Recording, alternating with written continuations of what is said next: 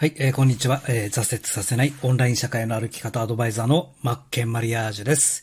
えー、今回はですね、え、最低限のマーケティングスキルを身につけようということで、え、売れる強みを軸とした商品設計だったりとか、まあ、集客設計、こちらをですね、え、解説させていただきたいと思います。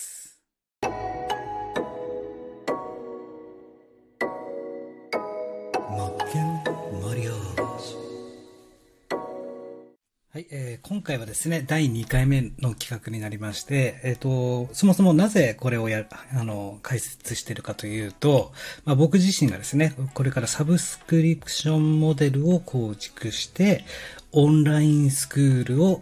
立ち上げよう。っ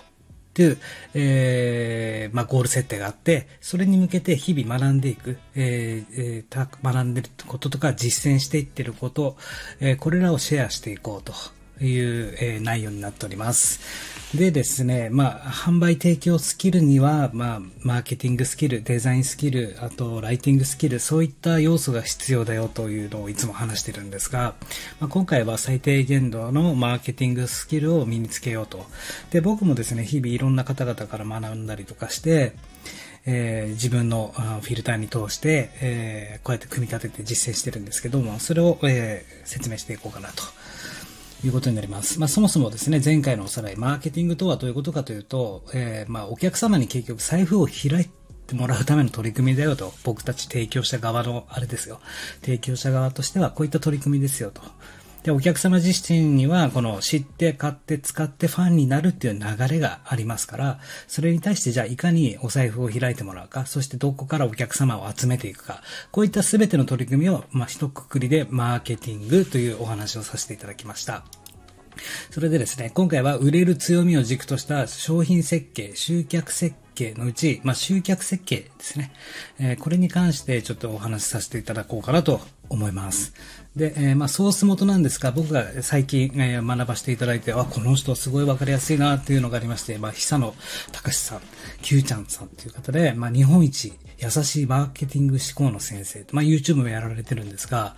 この通りですね、まあ、本当にもうわかりやすいと。まあ、この先生曰く、もうそういう何らか分析、何らか分析はいりません、みたいな感じで、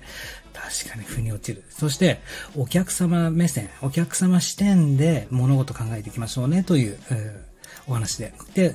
まあ、すごく勉強になったんで、こちらを自分のフィルターに通してシェアしていこうかなと思いました。で、まあ、売り手目線で考える。やっぱり大事だなと、つくづく思うんですが、まあ、こういうことですよね。お客様からしてみたら6という数字が見えてると。だけど、こちら側、僕たち提供者側は9という数字。それぐらい差があるんで、その差を埋めていかなきゃいけないよね、という話ですね。えー、自分からは9と見えてる。だけどお客様から側から見たら6なんで、だからよくやりがちなのはもうマーケティングやろう。じゃあね、コンセプト設計しよう。ターゲティング、ペルソナとかいろいろありますか？どうしても僕たちってこの9側ですよね。自分たち視点、いかに売っていこうか。戦略を考えていこうか、戦術を考えていこうかっていう僕たち視点になりがちになるんで、そこはやっぱ気をつけなきゃいけないよねってお話です。まあ、原則ですね。原則は、ま、普遍的な3つのルールがありますよ、というお話です。で、まあ、僕はこれはスタートアップの 3C の神器って勝手に名付けたんですが、まあ、こういうことですね。売ろ売れる強みがまず必要だと。これどういうことかというと、まあ、コンセプト設計とか選ばれる理由ですよね。ここを固めますよね。最初ビジネスを立ち上げる、何かを始めるときに、やっぱりそういう設計って大事ですよね。で、これがすなわち1個目の C で、えコンセプト。そして商品設計が必要だよと。まず土台作りして、そして何を売るかですよね。提供するものですよね。サービスだったりとか。これが必要だよと。で、これがすなわちコンテンツっていうものになりますね。そしてですね。はい。で、えー、集客設計が必要。これは価値の伝え方ですよね。えー、価値の伝え方、すなわち、えー、こコミュニケーション、スペル合ってるかな？コミュニケーションですよね。が必要になってくると。で、これを同じ方向に、えー、この順番が大事だよと。まずだから、えー、土台設計して商品作って集客をしていきましょうという、この順番、この流れが必要になってくると。それがすなわち 3C の賃金といって、まあ、コンセプト、コンテンツ、コミュニケーション、これですよねと。で、まあ、売れる強み、最初に作るんですが、今回解説するのは、この集客ですね。集客の設計。ここをちょっと理解していきましょうかというお話です。で、まあ、お客さんの心の動きを把握しなければいけないよね、と。まあ、売り手目線じゃなくて、えー、ごめんなさい、間違えました、売り手目線じゃなくて、買い手目線です。買い手。買い手目線で考えるで、まあ、お客様の心の動き、これを理解する必要があるよってことですね。そしてですね、まあ、逆三角形ですね。逆三角形をイメージしてもらいたいんですが、まあ、じゃあ最初の集客の入り口部分、まあ、SNS 使ったりブログだとか、Google 検索だとか、大、あの、要は世界を相手にする。一番間口が広いじゃないですか。で、どんどんどんどん、こう、逆三角形なんで、お客様がここから、じゃあ入り口部分が大、大人数いるところから入って、どんどんどんどん狭まっていくんですよ。だけど最終的に狭まるところっていうのはもうコアなお客様っていう意味です。で、マインドフローバイ、えー、佐藤、えー、義則先生っていう方がいらっしゃいまして、僕も先日この方の本を買って読ませていただいたんですが、まあ、この人も MBA とかを取得して、そしてそのマーケティングのその分析とかそういうありますよね。あの、いろんな、えー、スウォットとかいろいろ様々な難しい用語があるんですが、それらを全て実践したんだけども、結局必要なのってこういうことだよねというのを解説したのがマインドフローっていうんですが、まあ、そのマインドフローを作った集客7つの課題、これを議題にしてですね、ちょっと進めていこうかなと。じゃあ集客に関する7つの課題なんですが、これがすなわち先ほどのこの逆三角形で考えてほしいんですが、お客様って最初認知から入って、そして興味を持って、そして行動し、そして比較し、そして買う、そして利用する。でこういう愛情になるよという流れがあるよっていうお話ししましたよね。じゃあ、すなわちどういうことかというと、これですね。まずは認知で商品やサービス、僕たちの提供する商品やサービスのことを知りますよと。で、次に、えー、自分に必要だなと感じますよねということですね。ここで興味が湧くということは。そして行動の部分は、まあ、調べますよねと。調べるっていうのは、えー、もっとじゃあ、えー、なんていうんですか？この商品に対してどういったものなんだろうと。で、ここ、ここが案外脱落者が多いと。商品サービスのことは SNS とかで知るんだけども、まあ自分にそれも、あ、ちょっと興味あるなって感じる。だけど実際調べる。そういう人たちが少ないと。ここから一気に絞られてくるよと。お客さん関係があったとしたら。そして次にじゃあ調べる人たちが何を次調べるかというと、比較ですよね。競合と、もっと安いところないかなとか、他にないかなとか。まあ、Windows で、Windows を買おうとした人が、まあ、Apple とどうなんだろう、Apple と Windows の違い何なんだろう、みたいな感じで、競合と比べるということですよね。そして、えー、買わないっていうことも選択肢にあったとしたら、それも競合になりますよね、と。まあ、認知しました。興味が湧きました。まあ、一応調べました。Windows と Mac がある。だけど今回やめた。買わない。ここでまた脱落し者がいるということですね。買わないっていう競合もあるよと。で、続いて購買、すなわち購入するというフェーズですよね。で、売り手、僕たちはですよ、ここでじゃあまあ買ってもらって一旦終わりじゃないですか。終わりですね。ただ、えー、買い手側、お客様側っていうのは、買った後が大切じゃないですか。何かを達成するため、何かを叶えるために商品やサービスを購入するわけで、お客様にとってみたら、買った先が大事なんですね。じゃあさ、買った先は実践だったりとか使用すると利用ですよね。で、使ってみて愛情が湧くと。すなわち満足すると。で、先ほどもマーケティングの、このマーケティングとはできましたけども、お客様は知って、買って、使って、ファンになるよという、この流れがあるよということですね。これが当てはまっていくということです。逆三角形でどんどんどんどん絞られていくんだけども、最終的にお客様がファンになるっていうのは、ここですね。お客さんがファンになるフェーズだよと。そして、流出ポイントっていうのがあります。これですね。流出ポイントですよ。流出ポイントというのは何かというと、じゃあこの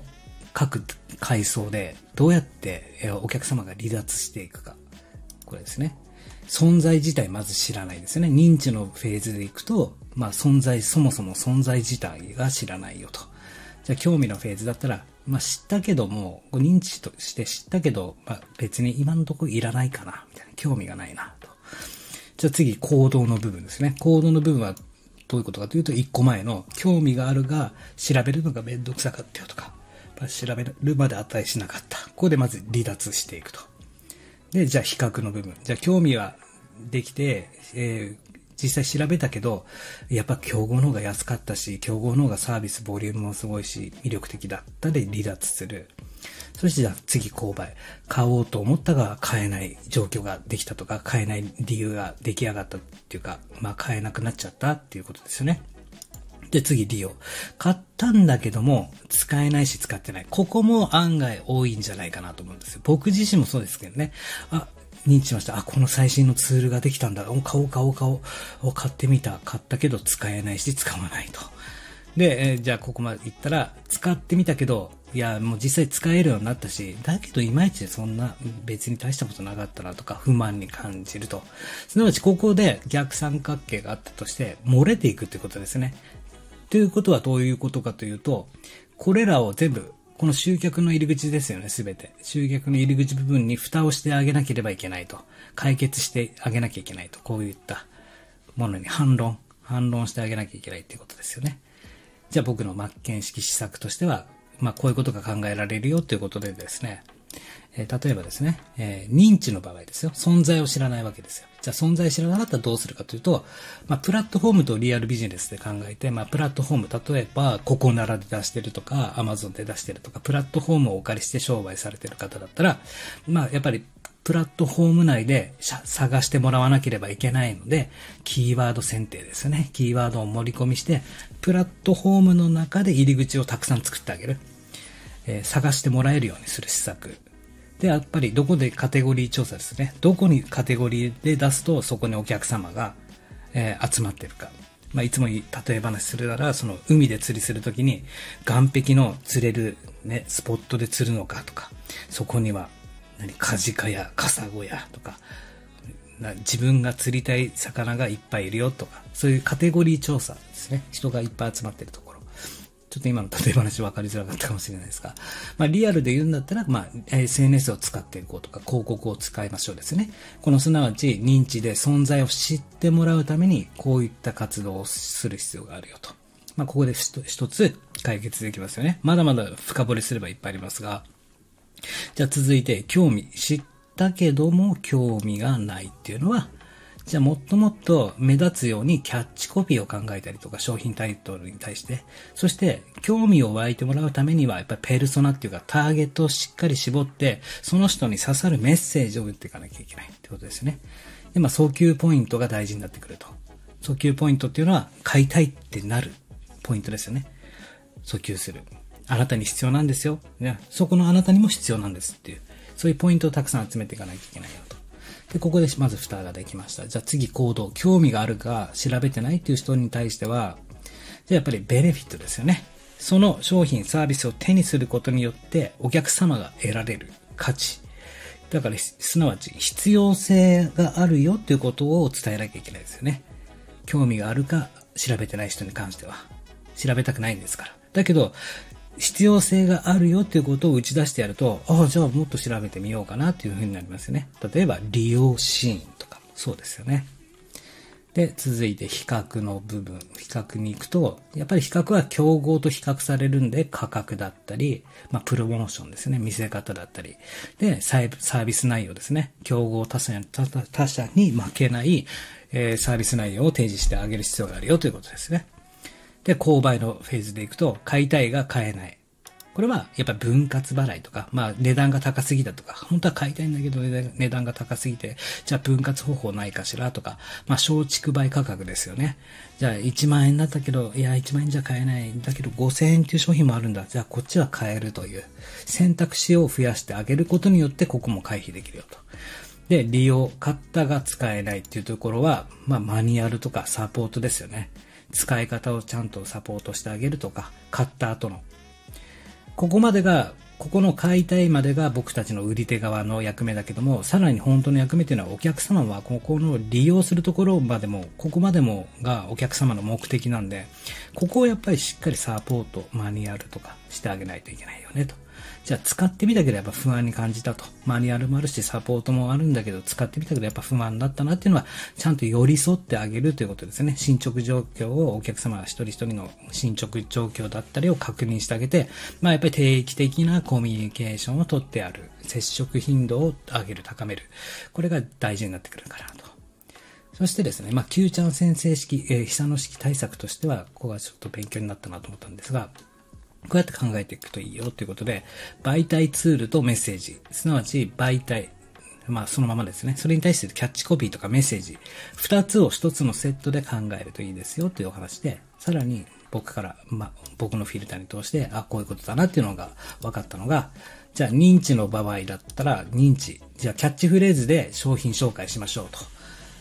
例えば、まあ、僕だったら、まあ、オンライン社会の歩き方だったりとか、まあ、まあ、あの、えー、売れないを、勝てる売り方を知るオンライン販売の秘訣とか、そういうキャッチフレーズと商品紹介してあげるってことが大事かなと。で、えー、興味の部分だったら、えー、相手の悩みを提示ですよね。こんなことでお困りでありませんかとか、こういうことで悩んでませんとか、そういうことですよね。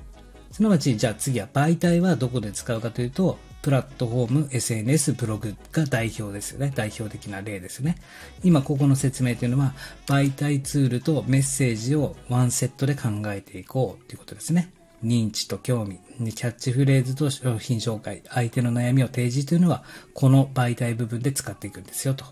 じゃ続いて行動ですね。行動。ここは詳しくはこちらとか、続きは Web でっていう、まあ、行動させやすい施策を取る。ですよね。じゃあ比較だったら USP っていうのは、あの、自社の強み、えー、他にはない強みですね。で、えー、ベネフィット。強みと、要はこれを手にすることによってあなたはどうなりますよと。なので、競合他社にはないものがうちにはあります。自分の強み。そして競合他社にはない、あなたはうちの商品を手に、サービスを受けてもらうことによって、こういうふうに未来が変われますよっていうことを提示してあげることが大事だと。で、え、購買のフェーズでいくと、やっぱりこれですよね。特典をつけてあげたりとか、実践できるようなテンプレートを渡してあげると。購買とセットで。で、それは媒体は、ツールはどこで使うかというと、メルマガだったりとか、LINE だったりとか、ランディングページ、LP ですよね、セールスページ。で、メルマガを通して相手の悩みを提示してあげて解決策を出してあげるとか、まあ、詳しくはこちらで、じゃあその代わりメールアドレスを登録してくださいとか、続きは Web でっていうことで LINE アットに、あ LINE アットっていうか公式 LINE に、えー、登録してくださいとか、あの詳しい情報はこちらでお教えしますっていうことで、で、えー、USP とベネフィットをね、え、伝えるためにはランディングページとか使って、え、今申し込んでくれた方には漏れなく特典やテンプレートをお付けしますっていうのが LP とか使えますよね。要はここのフェーズでは、行動比較、購買のフェーズでは、使う媒体はこちら。そして伝えるメッセージはこういったことを、メッセージを伝えるということですね。じゃあ続いて利用に関しては、まあ、活用方法の解説ですよね。使ってもらって、しっかり、えー、使っていって使い続けてもらう。すなわち次のファン化になる愛情に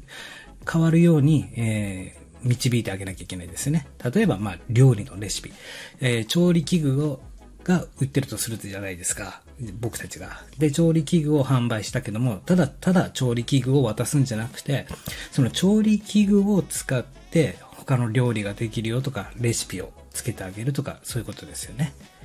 まあ、動画編集者とかだったらどうでしょうかね。え、動画編集者だったら、えー、普段私はこういったソフトツールを使って、こういう加工して、こういう処理をしてますよっていう、そんなの来たら惚れちゃいますけどね。あ、こういう仕事してるんだと。例えば、ま、占い師さんだったら、こういった占いのこの鑑定とかを使って、他の方はこういうふうに活用させてます。で、人生のこういった場面で活用していくことができますよと。買った後に、買った後に、えー、どのように活かしていくか、活かし方を伝えてあげるということが大事かなと思います。じゃあ、ファンのところ、愛情の部分は、ここは僕なりの考えですが、独自の言葉の共有、えー、造語だったりとか、例えばまあ僕だったら、最近だったら、エモいっていう言葉流行ってますけど、エモシカルなとか、その人にしか、ここまで来た人にしかわからない。ここまで来るということはよっぽどファンですから、ね、こちら側が造語とか作った言葉を伝えたところでしっかり共有するし、あ、こういうことを言いたいんだなっていうのがわかるんで、ここでファンとの絆を深めるってことですね。独自の言葉を共有すると。まあメッセージの部分は。そしてここのツール、媒体は、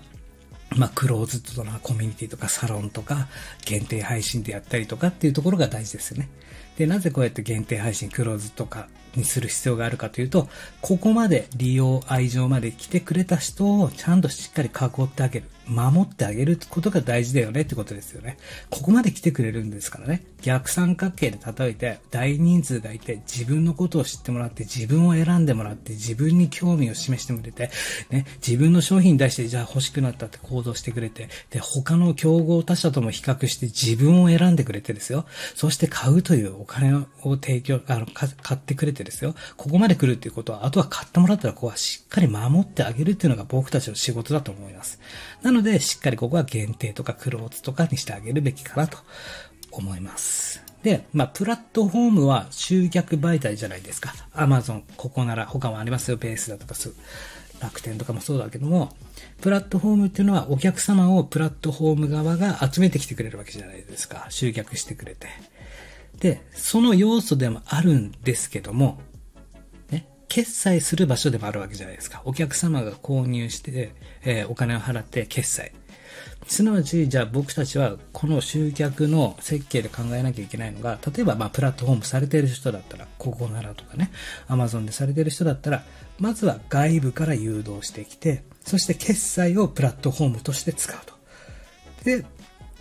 なんだろう、プラットフォームだけで商売しようと考えるから限界が来るし、それ以上なかなか伸びていかないという傾向があるんで、それはそれで使うけども、考え方としては、決済場所としてプラットフォームを使ってあげることによって、ここにお客様を着地させる、着地させるように持っていくってことが大事なんですね。っていうのは、まあ、プラットフォームも結構規約とかあるから、その外部誘導禁止とかあるじゃないですか。外部誘導禁止ってことは、プラットフォームを使ってプラットフォームで商品サービス出してました。そこでお客様との関係って崩れちゃいますよね。終わっちゃいますよね。規約違反になっちゃうから。じゃあどうするかって言ったら、やっぱり日頃から外部からの集客。これが必要になって、で、決済はここでプラットフォームでしてもらって、その後の関係性は、もちろんもうここでつながりがあるんで、どんどんどんどん絞っていくことができるよっていうお話ですね。で、僕が最近このユーデミーっていうところで、えー、講義動画を上げてるんですが、なぜユーデミーを集客代わりに使っているか、そしてユーデミーというプラットフォームを使ってるかっていうと、もともと僕が Amazon で物販、海外輸入製品を販売していて、で、集客力が日本一あるからそこをまず選んだんですよ。集客することが一番のこれから悩みだし、すごく大変なことだって分かってたから、集客は Amazon 大手にしてもらう。で、物販っていうものをそこで売ると。いうことですね。で、それの、じゃあコンテンツバージョンで、ね、ユーデミーっていうところはアマゾンみたいな存在だと僕は感じてるんですね。集客してくれて、で、なかなかの大手企業で。そしてお客様を集めてきてくれるから、コンテンツ、動画講義とかそういう自分の知識、ノウハウを詰め込んだコンテンツ、オンラインコースですよね。そこをプラットフォームに出していくと。で、それだったらじゃあここならと何も変わりないんじゃないかと。外部誘導できないんじゃないかっていう話じゃないですか。アマゾンも外部誘導っていうか、お客様の個人情報っていうのは Amazon で管理してるから、僕たちセーラーは、えー、一切顧客をね、えー、にアクセス、アクションというかこちらから、えー、連絡することはできないんですけども、じゃあ、じゃあですよ。いろいろ、それは裏技はありますよ。グレーゾーンとかはね。そんな話したらキリがないんですけども、今回はそんなグレーゾーンは抜きにして真っ白でいきますからね。じゃあ、ここならは集客しても、集客してくれるけど、お客様とのコミュニケーションがそれ以上関係性が取れないよと。で、ユーデミーっていうのは、そのコースを出した一番最後にボーナスレクチャーっていうところを設置することができて、そこから外部誘導できるんですね。自分の商品やサービスに誘導することができるんですよ。で、今回の目的、僕はですよ、サブスクリプションモデルモデルを構築してオンラインスクールを立ち上げたい。っていうのがゴールじゃないですか。だから僕は集客としてユーデミーというところ、そしてそのボーナストラック使って、えー、オンラインコース、オンラインスクールに誘導したいわけなんですよ。オンラインスクールに。そしてそこでサブスクリプションモデルで学んでってもらいたいと。ユーデミに出していることが目的じゃなくて、あくまでもユーデミは集客であって、お客様とのコあのコミュニケーションじゃなく、なんていうんですか、コネクト、うん、つなぎ合わせ。そして動線があって、最終的にやりたいオンラインコース、ここにつなげていくってわけですね。というお話だったんですけども。そうですね。でまあ今日、今回は、そうですね、こんな感じでしょうね。ちょっと出してないとこあるかな。ちょっと待ってくださいね。そうですね。すなわち、この7つの、7つの今日学んだ7つの課題。認知、興味、行動、比較、購買、利用、愛情。この流れはどの商売であるか確実だと思います。何を買おうが。えー、物を買うにあたって、まず知ります。興味あります。行動になります。比較、購買。で、ここをちゃんとしっかり、ここには離脱する人たちがそれぞれいるんだよ、ということなんですよね。離脱させないための施策をしていかなければいけないよ、というお話でした。ということで、今回は以上となります。え次回はですね、じゃあ、商品設計ですよね。商品をどうやって設計していくか、今もうまとめてますんで、ちょっとですね。これですね。どういった商品を作っていったらいいかっていうのをやっていこうかなと思います。そして最後にこの売れる強みですね。土台部分、コンセプト設計だとか、これを解説していきたいなと思います。で、そこから、そうですね。まあ、この辺、キャッチコピーを作るとか、この辺ですね。えー、やっていけたらいいかなと思います。今回は僕の学びのシェアで、そういった先々にサブスクリプションモデルを構築してオンラインスクールを立ち上げるっていうところに向かって走るための勉強のシェアでした。よかったら役立ててください。失礼します。